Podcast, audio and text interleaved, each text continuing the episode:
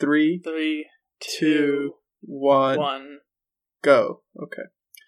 Welcome to episode seven of Parliamentary Procedure with Chris and Victor. My name is Victor, Uh, I'm Chris. and today we decided to do a a episode on the mechanics of impeachment, the parliamentary procedure in the House as well as the Senate, and where these procedures arise out of. This, we're going to try to get this episode out pretty quickly so you can have an idea what's going on during impeachment. Okay. So, Chris, could you tell us what is impeachment? Okay, so impeachment is the process by which the House of Representatives, um, well, I guess the verb would be impeaches somebody, but basically, so it means that there's a group of officers in, the, in our government that can be impeached or removed from office, and they can be done by a specific mechanism, which we call impeachment, but is basically a two step process. First, the House of Representatives uh, recommends somebody's impeachment, and then the Senate has tr- an impeachment trial where they determine whether or not a person's actually guilty of whatever they're accused of by the House, and then they, if they're found guilty, they can be removed from their office, or they could be found not guilty and continue to serve in their office. So let's break this down into its two parts. First is impeachment, and the second part is this trial. So, impeachment. To me, it Mhm. sounds like that's similar to an accusation. Is that how you, is that how you would think of it? Yeah, I, I think of it kind of like what I guess would be the an indictment, sort of.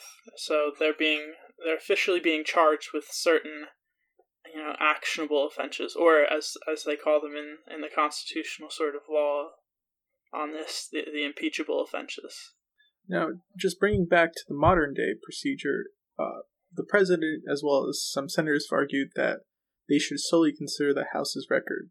Do you think that in modern days, um, a lot more, um, a lot, a lot more, I guess, responsibility and I guess uh, duty is placed in the House than it was expected to be originally, or do you think that it's also the House's duty to exhaustively have all evidence considered and presented in the House prior to impeachment? Um, I don't. I mean, like, I don't think that there's been any.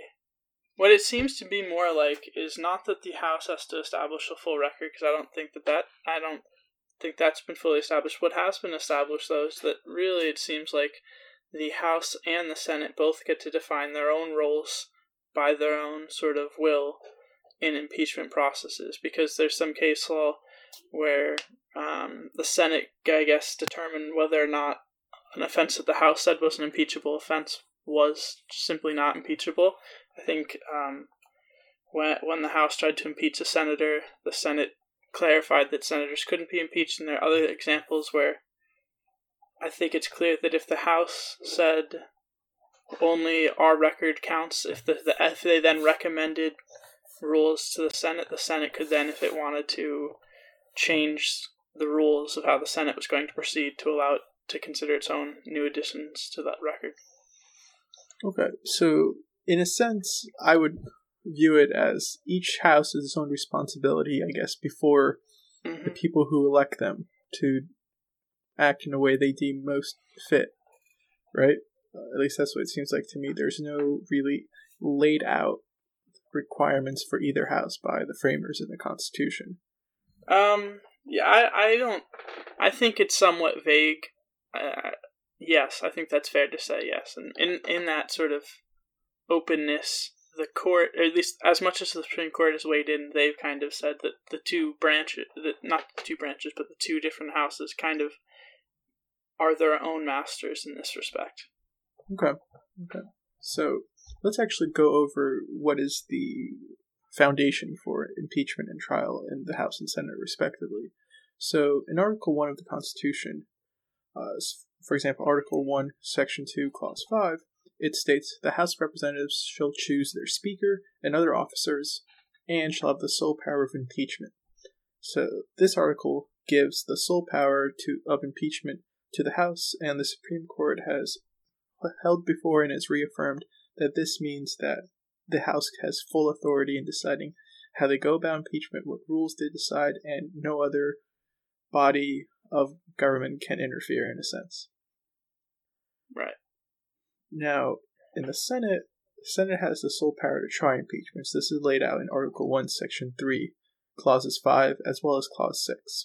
So, Clause 5 states the Senate shall have the sole power to try all impeachments. When sitting for that purpose, they shall be on oath or affirmation. When the President of the United States is tried, the Chief Justice shall preside, and no person shall be convicted without the concurrence of two thirds of the members present. And then Clause 6 states that judgment in case of impeachment shall not exceed further than to removal from office and disqualification to hold and enjoy any office of honor, trust, or profit under the, under the United States. But the party convicted shall nonetheless be liable and subject to indictment, trial, judgment, and punishment according to law. So, what these two articles basically lay out is what the Senate role has, and the role the Senate has is the sole power to try all impeachments. So, no other judicial body or any other body can tell the Senate how they are going to try this impeachment. But it requires that the Senate have um, senators be sworn essentially by oath or affirmation, and it requires the Chief Justice of the United States to preside when the President of the United States is tried. Right. And the last requirement is basically that conviction requires two thirds vote, and that the penalty, and that the penalty for um, conviction is removal from office, and furthermore, the Senate could disqualify the person convicted from any office under the United States. Uh, so these are really the foundational requirements for impeachment in Article 1. And then there's like an Article 2 clause which states that the President, Vice President, and all civil officers of the United States shall be removed from office on impeachment for and conviction of treason, bribery, or other high crimes and misdemeanors and this is Article 2, Section 4. So essentially, this is the entirety of impeachment in the Constitution, and any other anything else regarding impeachment is laid out either through precedent, through past practices, or through the rules adopted by each chamber. So, uh, Chris, would you like mm-hmm. to briefly mention the historical background behind impeachment and how impeachment existed before the Constitution of the United States? Well, so impeachment is one of these things that come out of the Anglo American tradition. Um, in the British Parliament, there is also an impeachment process, um, and it's tied together with another thing sort of called an attainter or attainder. I can never get it pronounced right, but um, basically, there were these two means of um, so impeachment um, was, I think, effectively, if I remember, if I'm not getting it mixed up, um, impeachment was a removal by the uh, other um, members of the House of Lords, whereas a bill of attainder was passed by the House of Commons. I think that's usually how they break worked out. But if, well, back yeah. then the House of Commons and both the House of Lords would pass this bill. It would need also like uh, royal assent, right? Yeah. Um, but yeah, but impeachment, as far as I understood, was a recommendation for trial by the House of Commons to the House of Lords. Uh, so I think it's actually still that way today, formally. So technically, I think uh, even the modern day Parliament could um, impeach an official in the UK and send them for trial in the House of Lords. But right. I, I believe there is no requirement that the judgment be limited to only like a political death, which is right. No, yeah. So that I guess that would be the other distinguishing feature is that our impeachment process is limited to um, officials and the vice president and the pre- so civil officials of the United States and the vice president and the president, whereas their impeachment, I think, was not so limited. Um, although I think it was probably limited to the extent that it was probably only against sort of the upper classes of Britain at the time would have been subject to impeachment because I think other lower class individuals were probably just been executed in a lot of cases without certain trials. Because mm-hmm. the whole impeachment thing comes out of the idea that the people being impeached were generally nobles in the House of Lords or members of the peerage, unless they're being tried by their peers. Because the House of Lords is also the House of Peers. Um, we don't really have that class distinction anymore these days, so instead it's limited only to the people who run our government, gotcha. the higher officials of who run our government. That makes sense.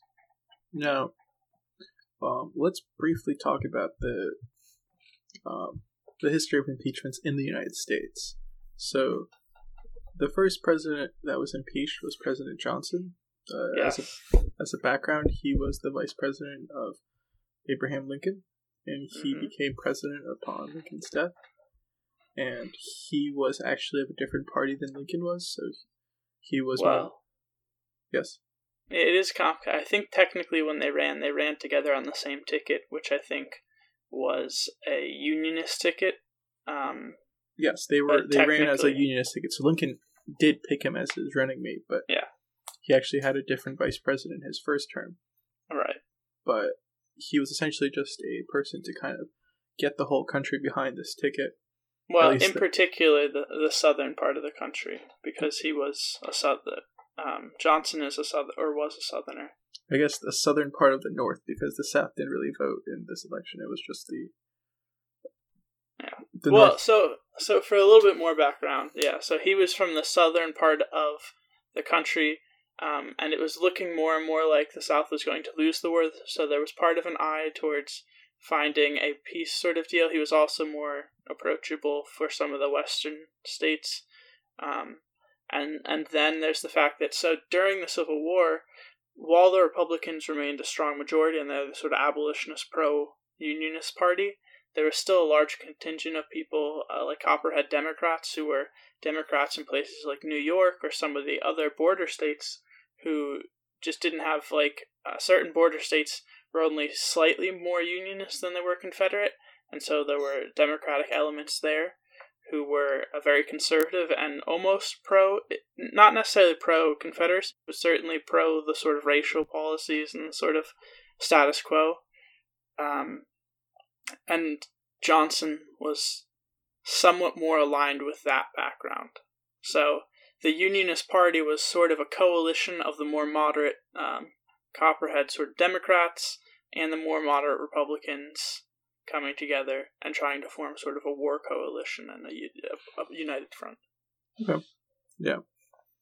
But that basically makes it clear how different of a perspective uh, Lincoln and Johnson had, in a sense. So that's why it was actually very, it was a very like difficult transition, I would say, from uh, Lincoln to Johnson. And then when jo- Johnson became the president, he of course wanted to change up his cabinet uh, whereas the Congress at the time was like two thirds controlled by Republicans in both chambers. So Johnson, a Democrat, really couldn't command much authority as an executive to to this entire Congress, which had essentially a veto override power on any on any bill or resolution they passed. So right.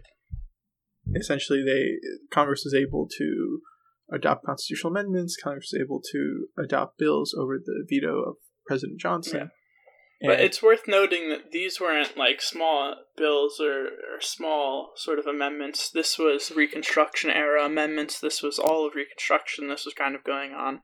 And Johnson was kind of angling for a more moderate, not even moderate, in fact, honestly, incredibly favorable, um, mellow sort of um, uh, approach to reintegrating the South, whereas the people who controlled the the Congress and the Senate, uh, they were extreme, more not extremely, but more radical Republicans who were for a harsher um, Reconstruction, and so there were clash. There was a big clash between Johnson on one hand trying to exercise his presidential like prerogative, uh, versus Congress trying to get the sort of Reconstruction that they wanted. Exactly, exactly. So, because of that, uh, Johnson tries to fire his Secretary of War, who was actually appointed by Lincoln. And Congress passes a bill that prohibits him from doing that, so Johnson fires the Secretary of War anyway. Yeah. And but he does it he does it when they're out of session, if I remember correctly. That might be true, yeah. I think he does it it might be they do it out of session or he tries to reappoint the new person or the interim appointment for his office um, out of session because if I remember my case law right, like Congress then moves to like tr- uh, to remove stuff, remove the interim appointment once they have an emergency session and like come back in session or something like that. So so yeah, basically what happened was uh, Johnson fires Edwin M. Stanton, Secretary of War, mm-hmm. while Congress is out of session, and this is in violation of the Tenure of Office Act of 1867, which prohibits um, firing of session of officials while Congress is out of session. Right. And it was passed particularly to stop firing the firing of Stanton because Stanton was one of these more uh, hardliner Republicans, um, and a lot of Republicans kind of would have preferred him to be president, honestly, than uh, Johnson. Um, but yeah.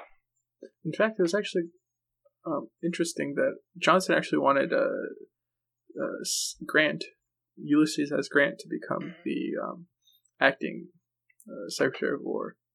Hmm. Which well, yeah. that's interesting. It makes sense, I guess. He is the war hero, but yeah. But it's in that background then. So it's in his violating this act that he gets impeached, uh, right? Mm-hmm. So that's sort of the first major impeachment, and that's how it happens. What was the outcome of that, though? Uh, so basically, what happened was, um, so so Johnson fired Stanton instead, and Grant said Grant was very um, uneasy about this, so he basically told Johnson that he would resign. Uh, and then when Grant Grant told Johnson that, Johnson asked him to delay this, fearing that he basically he wanted a good official to be in charge until he could find a suitable replacement. Then the Senate met and basically voted and reinstated Stanton under the Tenure of Office Act. And basically, as soon as Stanton was reinstated, Grant immediately resigned.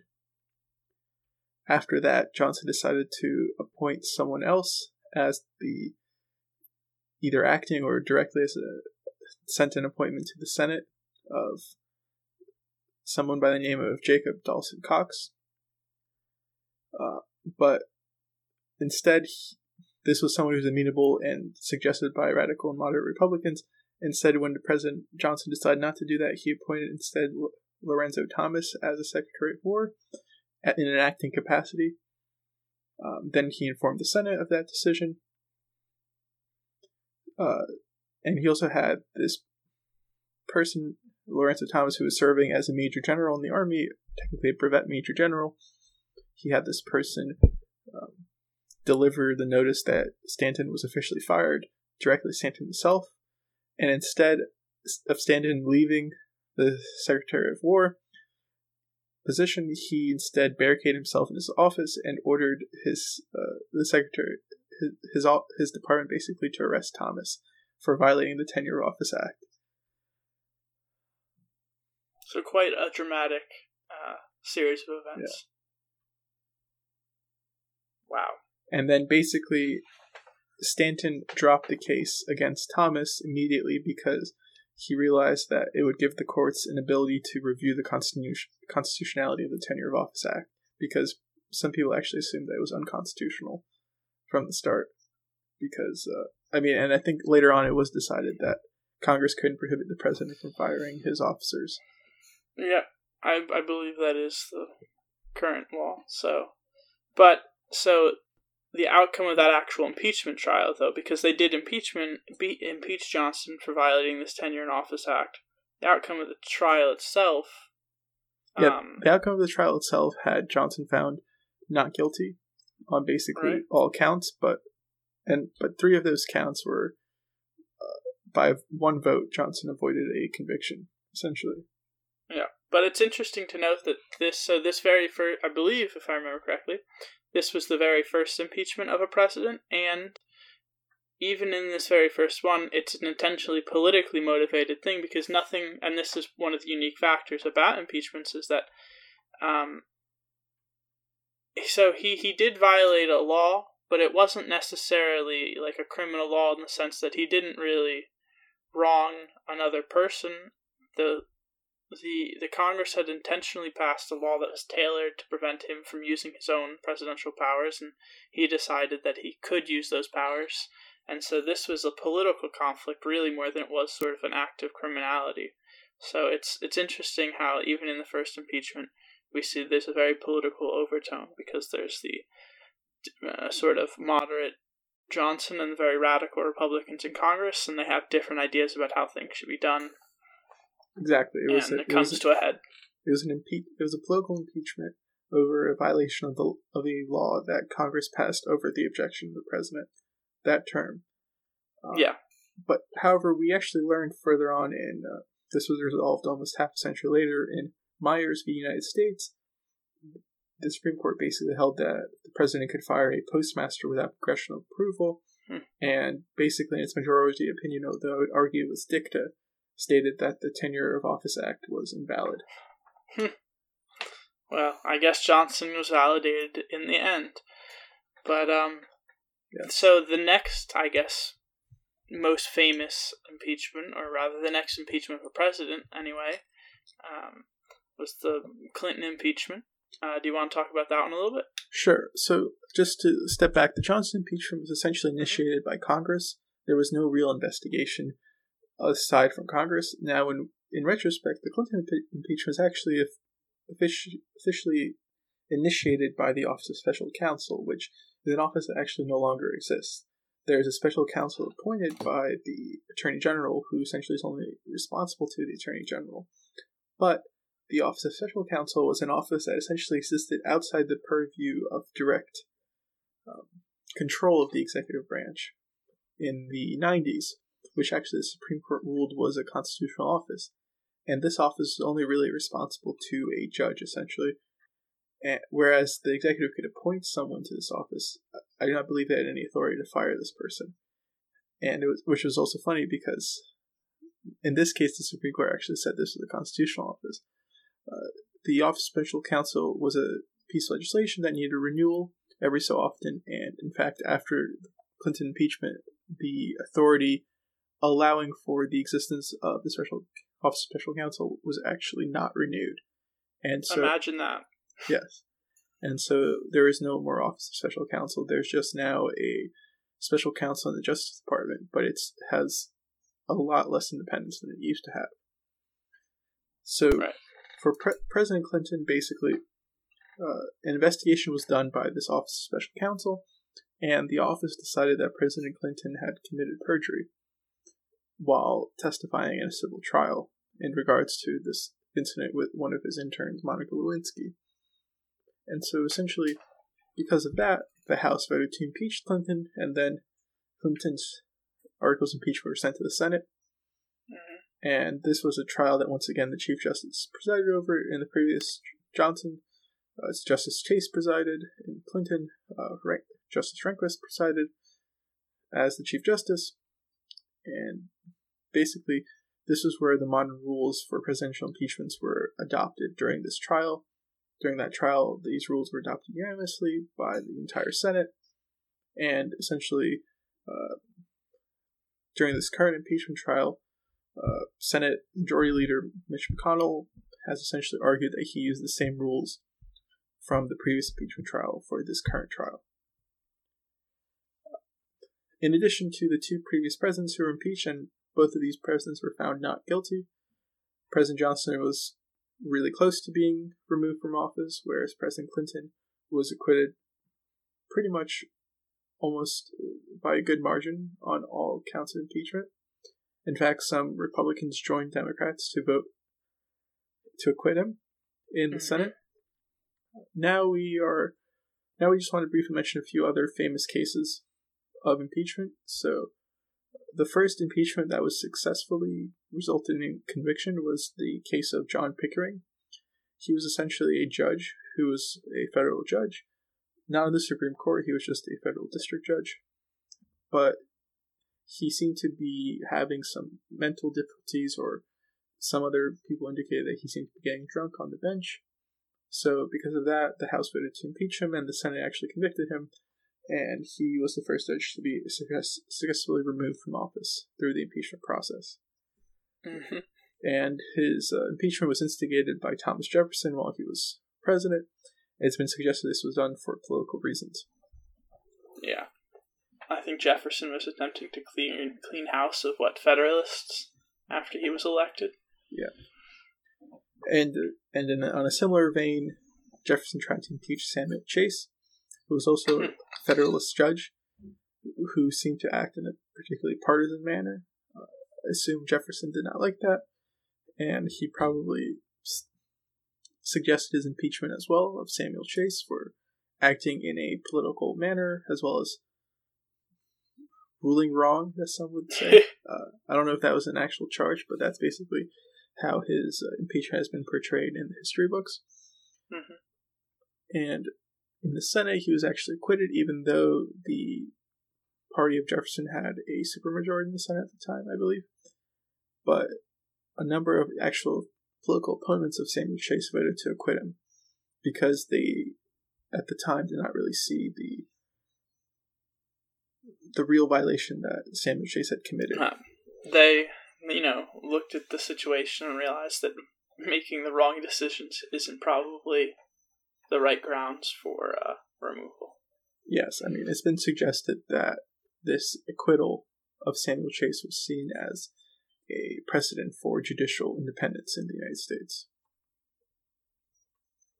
So let's Yeah, talk. But let's- it's also what so it's it's it's interesting to note that um, while the time we most often hear about uh, impeachments is when it's presidents, that and these two examples kind of give a hint to it. Um, um, the mo- most of most impeachments haven't been the president, haven't been presidents. Um, they've been other like judges and and I, I believe the majority of the impeachments have been judges like federal judges. So it's not as always high stakes as removal of a sitting president. Sometimes the impeachment is for slightly more mundane things. yeah, like for example, um, the House voted to impeach Alcee Hastings for even though he was actually acquitted in a criminal trial, and they were successful in impeaching them. The impeachment was sent to the Senate for trial. In the Senate, this judge was convicted and thereby removed from office. However, uh, Alcee Hastings ended up running for Congress, and now he has been a representative in the House for many years and has actually even voted to impeach another federal judge who is actually also convicted. But in this case, this judge was also found guilty in a criminal trial as well, whereas Alcee Hastings was found not guilty. Yeah, totally different. Yes, You know, but he was found, presumption of innocence. but he was found guilty in the Senate, so it tells you that it's a very different process. Um, Yes. But I think that leads us into um, some of the more mechanics of the impeachment process. So, could you tell us how we initiate, like how we technically, mechanically initiate the impeachment process? So there's no constitutional requirement to do this, but it's been basically precedent set that in order to initiate the impeachment, there has to be some kind of investigation done.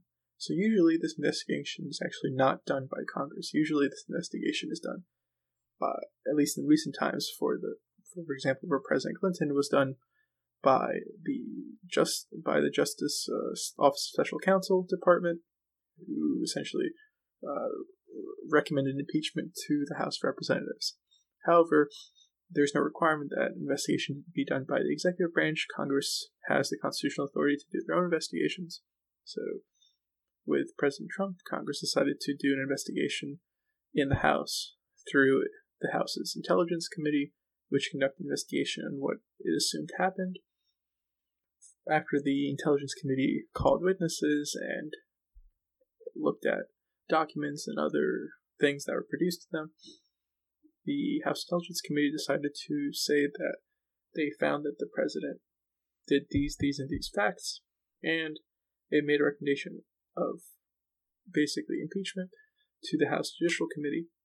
And basically, in all of history so far, at least in modern day history, the House Judiciary Committee has been the one that would prepare articles of impeachment for a full vote be- before the entire House. Now, is that actually a necessary requirement, though? Does the House uh, committee need to make a recommendation, or can the House, of its own accord, uh, s- initiate an impeachment?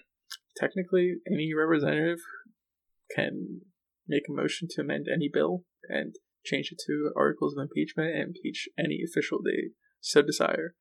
Any any if civil officer or the vice president or president of the United States It's pretty easy to do, I imagine, at least procedurally. If you aren't operating under any special rules, which you usually are, so then it, you wouldn't be able to do it. But if there's a bill, there's a way. Hmm. and so, technically, the only formal requirements is that the House passes by majority vote a impeachment resolution.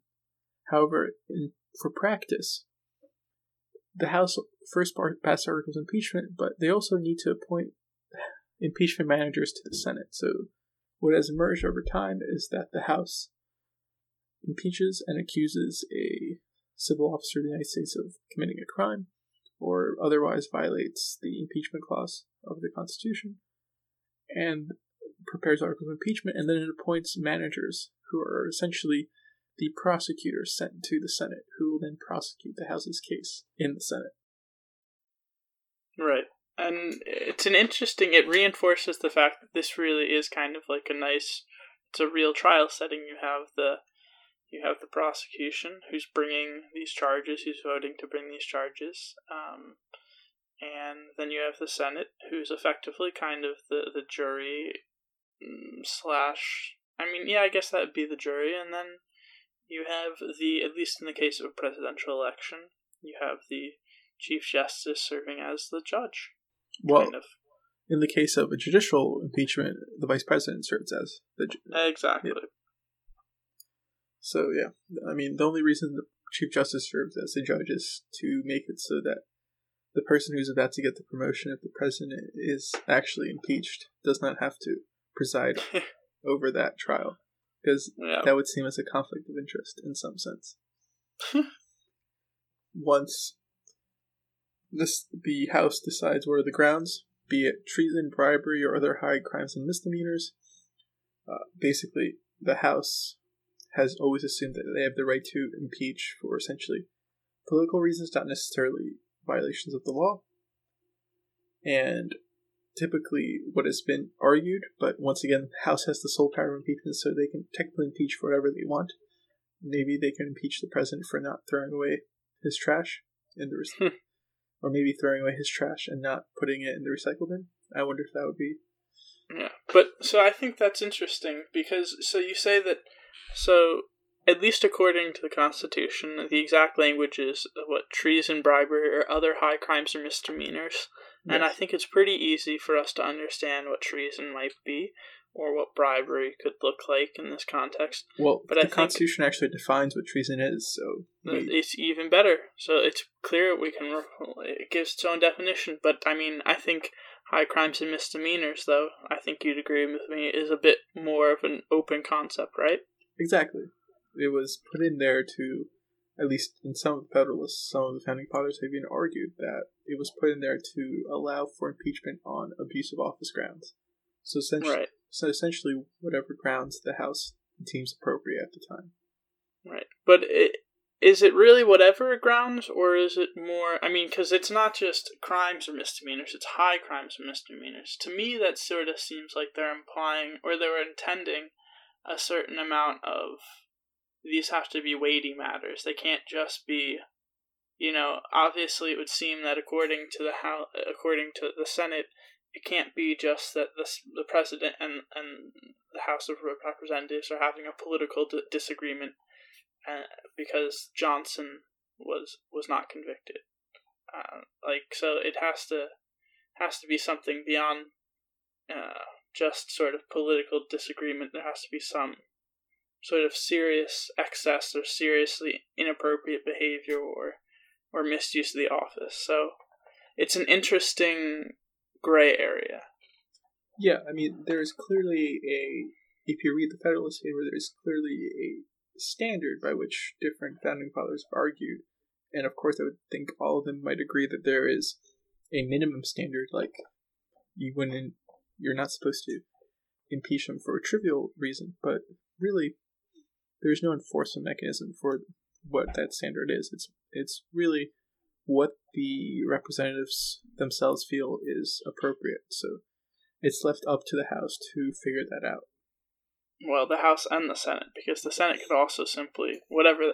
Supposing a, a House brings articles. The Senate doesn't actually, I believe, have to even vote on all of the articles that the Senate or, or the House brings, and the ones that it does vote on, it can vote no on simply because they think that they aren't high crimes and misdemeanors. So there, it is this interesting sort of regulation. It's a two-part regulatory system.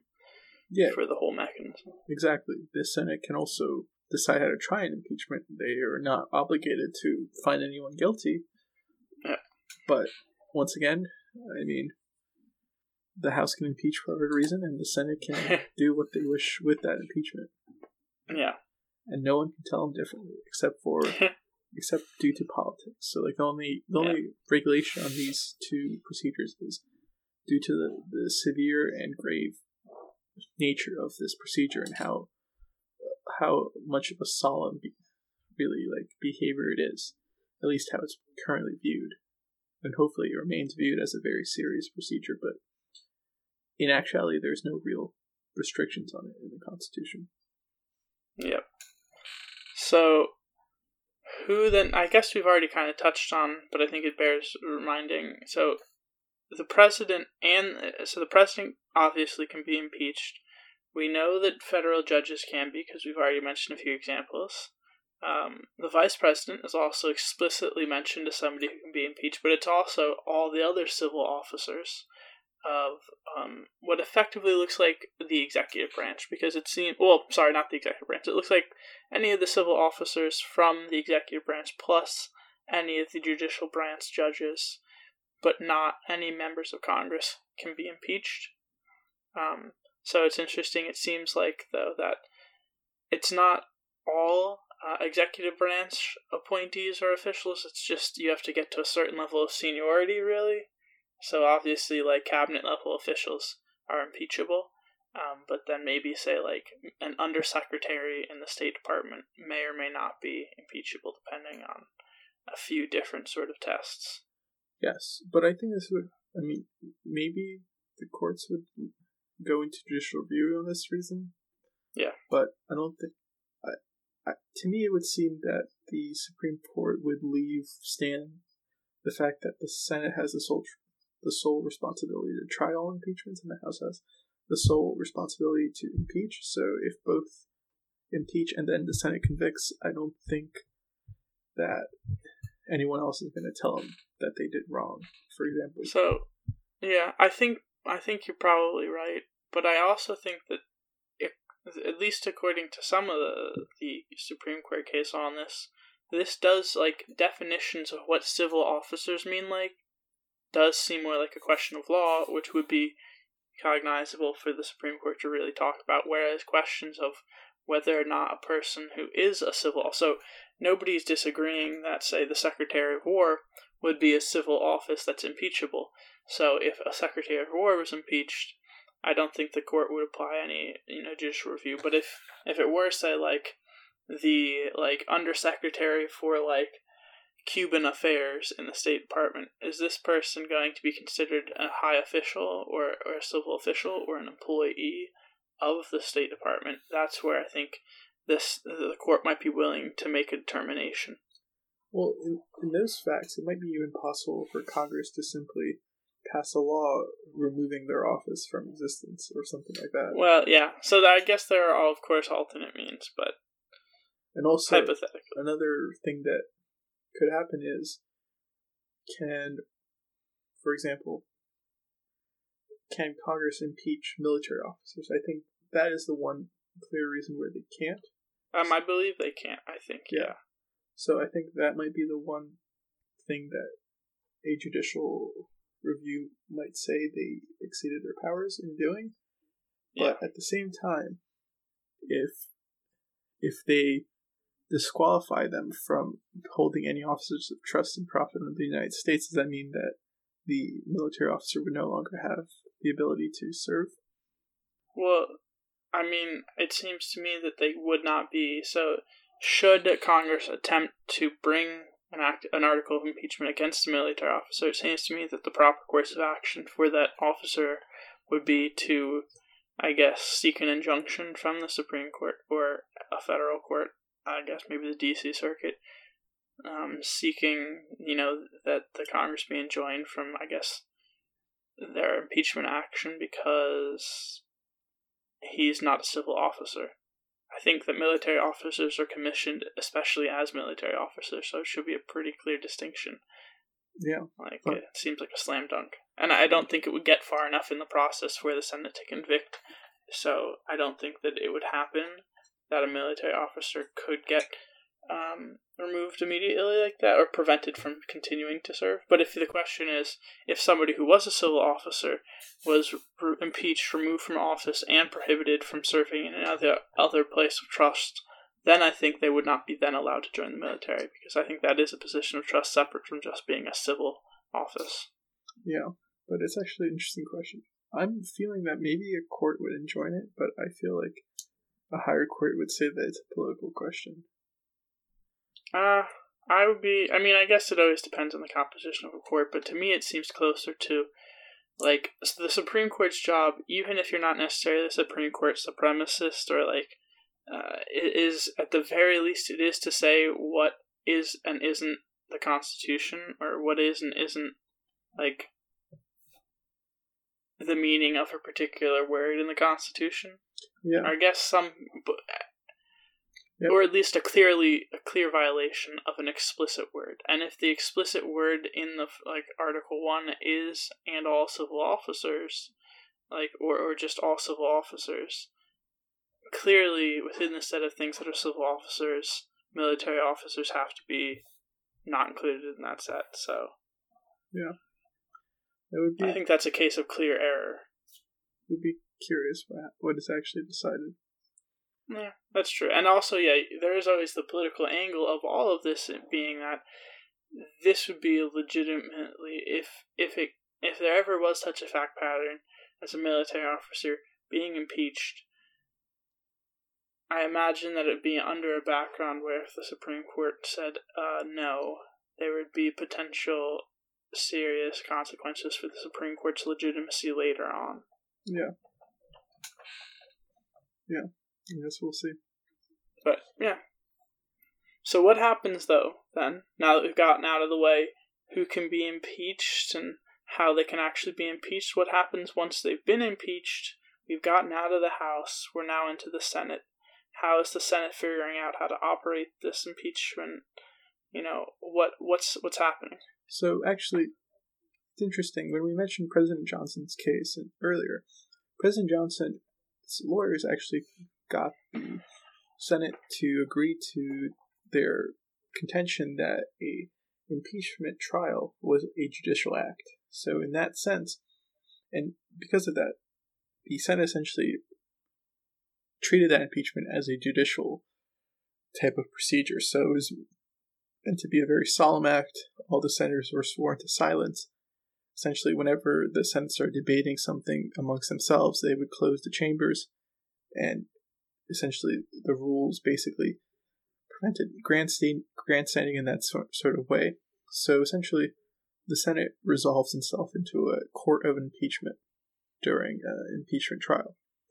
Right. And typically, for this is also just to interrupt quickly, but speaking of history, this is similar to what happens when the House of Lords impeaches somebody. It stops being its legislative function and starts using its judicial function and sits as sort of the trial body rather than a legislative body. We see sort of a similar function happening in the Senate. Once it takes up impeachments, it transfers from a legislative body to sort of a pseudo judicial body for a time. At the same time, while the Senate has done this for presidential impeachments for less for impeachments of less important officers, for example, impeachment of, of a federal judge, the Senate actually at times decided to have a committee try the impeachment and then act on the committee's recommendations. So Yep. But it should it's worth noting though that it's still the Senate voting to making the ultimate decision in either one of those cases where a committee makes the choice. So yes. Or where it sits as a trier of fact itself. So yes, so the committee did the full trial and then they recommended impeachment and then the Senate voted to convict. This was done in a few cases of federal judges being impeached. In fact, one of the reasons Alcee Hastings, who was the previous judge I mentioned, actually sued and tried to get his impeachment overturned was on the grounds that he wasn't tried before the full Senate, and the Supreme Court actually said that they have no, they can't review this because the Senate has the sole power of impeachment in the Constitution. And basically, once you get to the Senate trial, every single charge at the end of the day is voted on separately by the Senate, at least by precedent. There's no actual requirement for them to do that. I imagine they could vote on all the tri- all the charges collectively if they so decided to. And the president is convicted, or any other civil officer is convicted upon two thirds of the senators who are present and voting in favor or more than against. So essentially, you need a two thirds vote to convict someone in the Senate. And just to remind you, you only need a majority to impeach, so it's a pretty I wouldn't say easy standard necessarily to get an impeachment, but it's it's a lower bar to have the trial than it is to convict. Yes. Which it mimics sort of the grand jury versus an actual criminal jury. Yes, so it does make sense, at least to me, that impeachment in the House is a lot less of a standard because it's more of an accusation, whereas the Senate is there to to do their solemn duty and decide whether or not the officer being impeached should be convicted. And conviction does require two thirds. However, the Senate has always decided that disqualification, which is something that the Senate can do further only after they've convicted someone, can actually be undertaken by a majority vote because it's not specified in the Constitution that it requires two thirds vote. So while conviction requires two thirds vote, disqualification only requires a majority vote in the Senate. That that is an interesting distinction. I would have figured that I, if it's in the same clause, that the two thirds um, requirement carries through to the whole clause. No one has ever challenged that. No, I imagine they wouldn't, but I think there's a rule of contract law, or at least contractual construction, that, um, you know, the modifier at the beginning of a clause, if not otherwise, like, modified, generally runs through to the end of the. But, but uh, I suppose it's more convenient. But, so just to specify, um, there are actually two different clauses. So basically, it says that. Oh, they are. That, I thought it was in the same. So, so in clause five, it says no person shall be convicted without the concurrence of two thirds of members present. And then right. the next clause, the next paragraph, ah. it says judgment in case of impeachment shall not extend further than removal from office and disqualification of hold or enjoy enjoy any office of honor uh, under the United States, basically. Fair enough. Fair enough. So you can argue that yeah, the judge. No, no, no. Yeah. If they are in separate paragraphs, then I don't think that it makes. I guess it is more. It's far more open than I thought it was. Still, though, I mean, like it does seem a little strange. But I guess if you've agreed, once you've gotten over the major hurdle of removing someone from office, permanently barring them from office. I, no, actually, to me, it seems like a permanent bar or permanent bar from office seems like a worse punishment even if it's not the, the grounds for impeachment aren't necessarily to punish someone, but it seems like a more damaging and more serious accusation that you'll never again be fit for office rather than just right now in this particular instance you're not for this particular office. So it seems weird that you could be banned for a majority when it's a it's a weightier. But you've already been removed from office when you've been convicted but yeah it is right yeah. but that's that one office for you know one instance. If there are plenty of other federal offices that you may then be removed from forever. Yeah, exactly. exactly. Like, could you be a postman? I don't know if that's technically a federal office, but like maybe the postmaster of, say, like some tiny little town in Alaska because you've gone into exile after being, you know, removed from office. Well, it's actually, could you actually unclear. If, yeah. I mean, you can probably still be a state official. It's unclear if you could be, um, if being a post man is of office, but if it is, yes, you couldn't hold it. Yeah, but it just it seems to me that following that logic, it should be harder to permanently remove someone from any federal office or any important federal office forever versus only removing you from one particular office True. presently. Yeah. I don't know. I also understand why there'd be a lower standard, because uh, the argument could be made that once you've agreed that the person should be removed from one office because they've done something so particularly heinous, then I guess you don't necessarily need as many people to agree that, okay, if this person did it on one time, we can never let them have the risk of doing it again. Yeah. But I don't know. Hmm. So once the Senate has voted, the impeachment trial is done, and the Chief Justice, if in the case of presidential impeachment, stops chairing the proceedings, and the Senate resolves itself back into a normal Senate procedure and no longer a court of impeachment. You mentioned that you want to bring us some unique facts about impeachment, Chris. Could you talk about Right. the differing standards of impeachment offenses for executive and judicial branch officials? Yeah. So this is more the. It's it's more academic because in practice, um, the the sort of controlling opinion is that there is only one standard of impeachment for executive and judicial branches. They're tried under the same sort of standards, um, but it, there's a potential for interest because there's a potential to treat judicial appointments as a different sort of standard of impeachment because while as the executive officials, or the, at least the president and the vice president, and other civil officials are being uh, handled under Article 1, then there's the Article, I believe, 3 courts which hold their tenure during good behavior. And generally, that sort of language is meant to apply, like, has been held to apply only to the tenure in office. So, like, you can, you basically can't be removed from office um, because there's no term.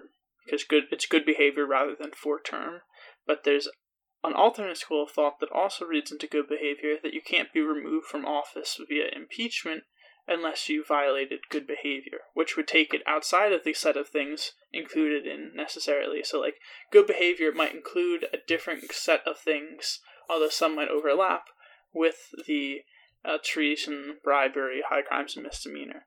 So, it might be the case that if we really to, you know, look at this judges might be allowed to get away with certain things that the president or other civil officials might not be able to, and vice versa.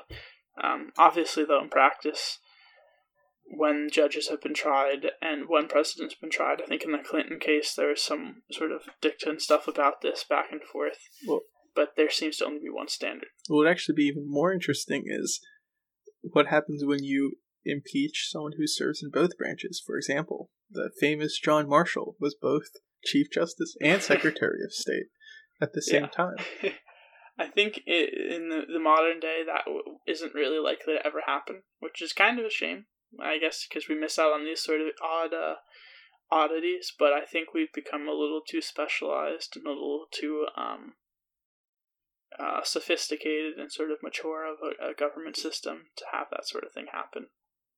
Yeah, and another But- fact I actually yeah. want to bring up is in the first impeachment trial of a president during Andrew Johnson's trial, the Chief Justice actually cast two casting votes during the trial. They were on very minor motions as to whether the Senate should adjourn or recess, but it laid the precedent for the presiding officer during a presidential impeachment trial to vote in procedural motions, which might be a particularly interesting authority the Chief Justice has during a impeachment trial where the votes will be very close on procedural matters. So, will Chief Justice Roberts decide to cast a vote in favor or against holding witnesses, or will the Chief Justice remain mute during this trial? We shall see. Mm, indeed. And I don't know if the Chief Justice wants to wade into this political discussion, but it seems to me that at least Preston is on the side of the Chief Justice, who seems to be a very important advocate of precedent, at least in some Yeah. It's always hard to say. I think it. I think it'll be interesting because um, Roberts is kind of. Uh, he. Uh, it's it's kind of sometimes hard to pin him down. He has some interesting takes sometimes.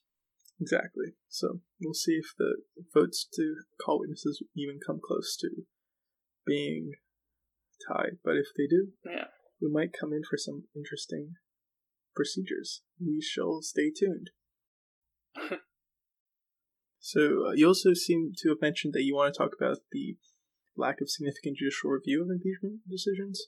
Um. Yeah. I mean, we've touched on it kind of throughout the episode, but so um. Obviously, the concept of judicial review is basically the power of the courts to review decisions of lower courts, or uh, in this case, it would be the decisions of another branch of the government, be it the executive or in the case of questioning impeachment, the uh, legislative branch. So traditionally, and sort of by our constitution, the branches are considered co equal. So the executive, judicial, and legislative branches are all sort of equally important or equally powerful um, branches of government, each with, at least in theory, their own primary sphere of action.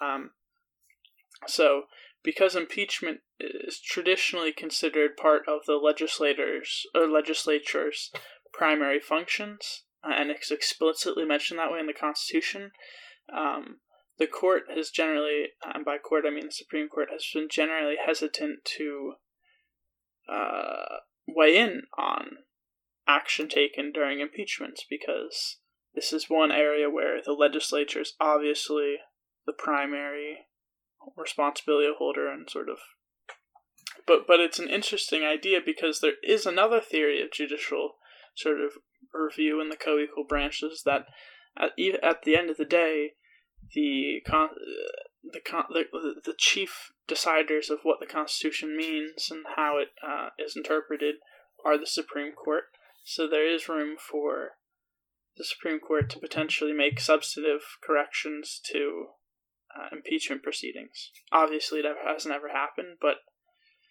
it's it's just an interesting thing to note that the court here it's like a perfect example of in practice we do have a co-equal system because in theory in almost all their aspects we kind of accord the, the supreme court supremacy over the constitution but here we're seeing nope the, the legislative branch gets to really define its own roles in impeachment the House can sort of figure out how it's going to do what it considers an impeachment offense, and the Senate's going to do the same thing, and the Senate also gets to define its own sort of entire system of precedent. So we're seeing these sort of big, sort of exercises of co-equal authority, and it's an interesting little example. Yeah, and to add to that, to me, it seems like impeachment is left as a reserve power, similar to mm. Article Four powers of amend of amending. Sorry, Article Five powers yeah. of amending the Constitution.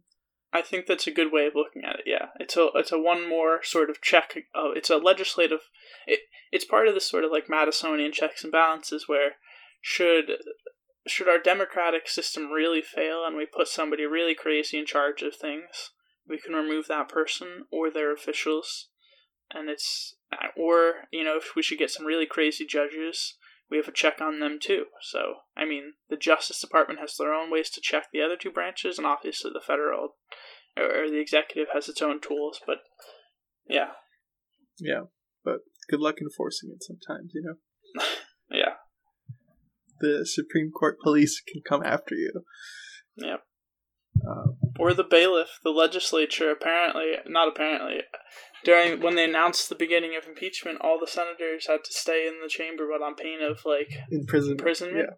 So you know, the sergeant at arms so. of the Senate will come after you. Yeah. There you go. And the sergeant, which is actually interesting. Um, the houses are the two houses are supposedly equal, but actually the Capitol Police they're overseen by three individuals: the sergeant of arms of the House, the sergeant of arms of the Senate, and the third person in the committee overseeing it is the architect of the Capitol. However, the arch- architect of the Capitol is appointed by the president, confirmed by the Senate. So to me, Ooh. it seems like uh, there's some in- imbalance in the police powers of the Senate there. But well, I think it's only fair since they're the more uh, you know wise of the two bodies. That's impeachment, folks. Thank you for joining us today on episode 7 Impeachment. We hope you enjoyed this. Uh, we hope you've learned about how the impeachment House and trial in the Senate work. We hope you will join us for next time. Thank you very much. Have a good day.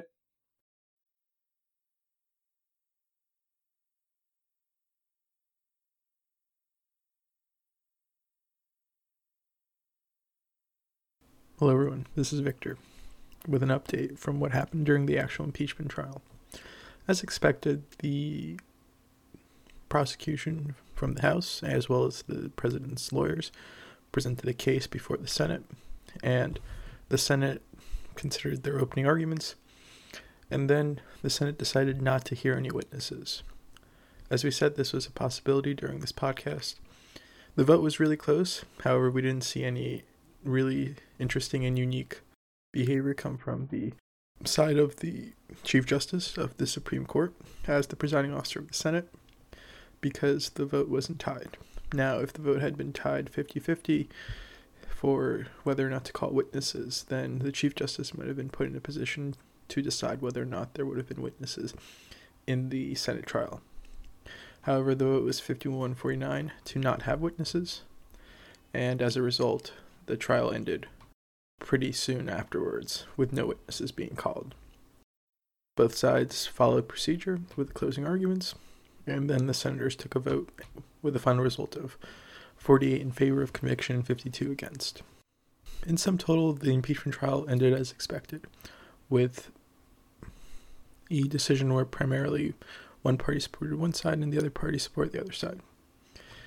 In this case, there was no real parliamentary surprises during the impeachment trial, but at some point we came very close. Now, if impeachment becomes a regular occurrence during our lifetimes, then it is possible we will see some particularly interesting impeachments in the future where maybe the Chief Justice will make a casting vote against or in favor of something. And just as a reminder, if the Chief Justice doesn't vote at all, that is still a political decision because Chief Justice could influence the vote. So in the future, maybe the Chief Justice will not vote at all because he'll say he needs to be impartial. In that case, the Chief Justice will also make the decision that he doesn't want to influence the decision, and that in and of itself is a political decision. Anyway, this is Victor signing off.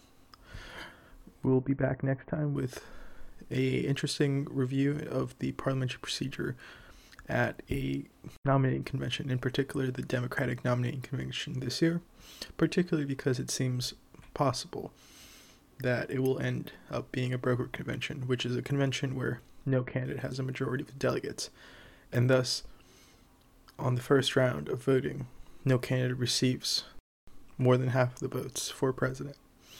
If that happens, the convention moves on to further rounds of casting ballots for a candidate for president, and in those further rounds, if the candidate turns out to be someone from who ran in the primaries, but he can also be anyone in the country that could really be nominated. Additionally, starting from round two, all super delegates can vote as well, so we will be back to the issue of super delegates having a deciding factor in this election. We'll be talking about these issues and many other issues and how they will impact the future of the nominating convention as well as this country at our next episode. Hope to see you there. Anyway, this is Victor signing off. Have a good day.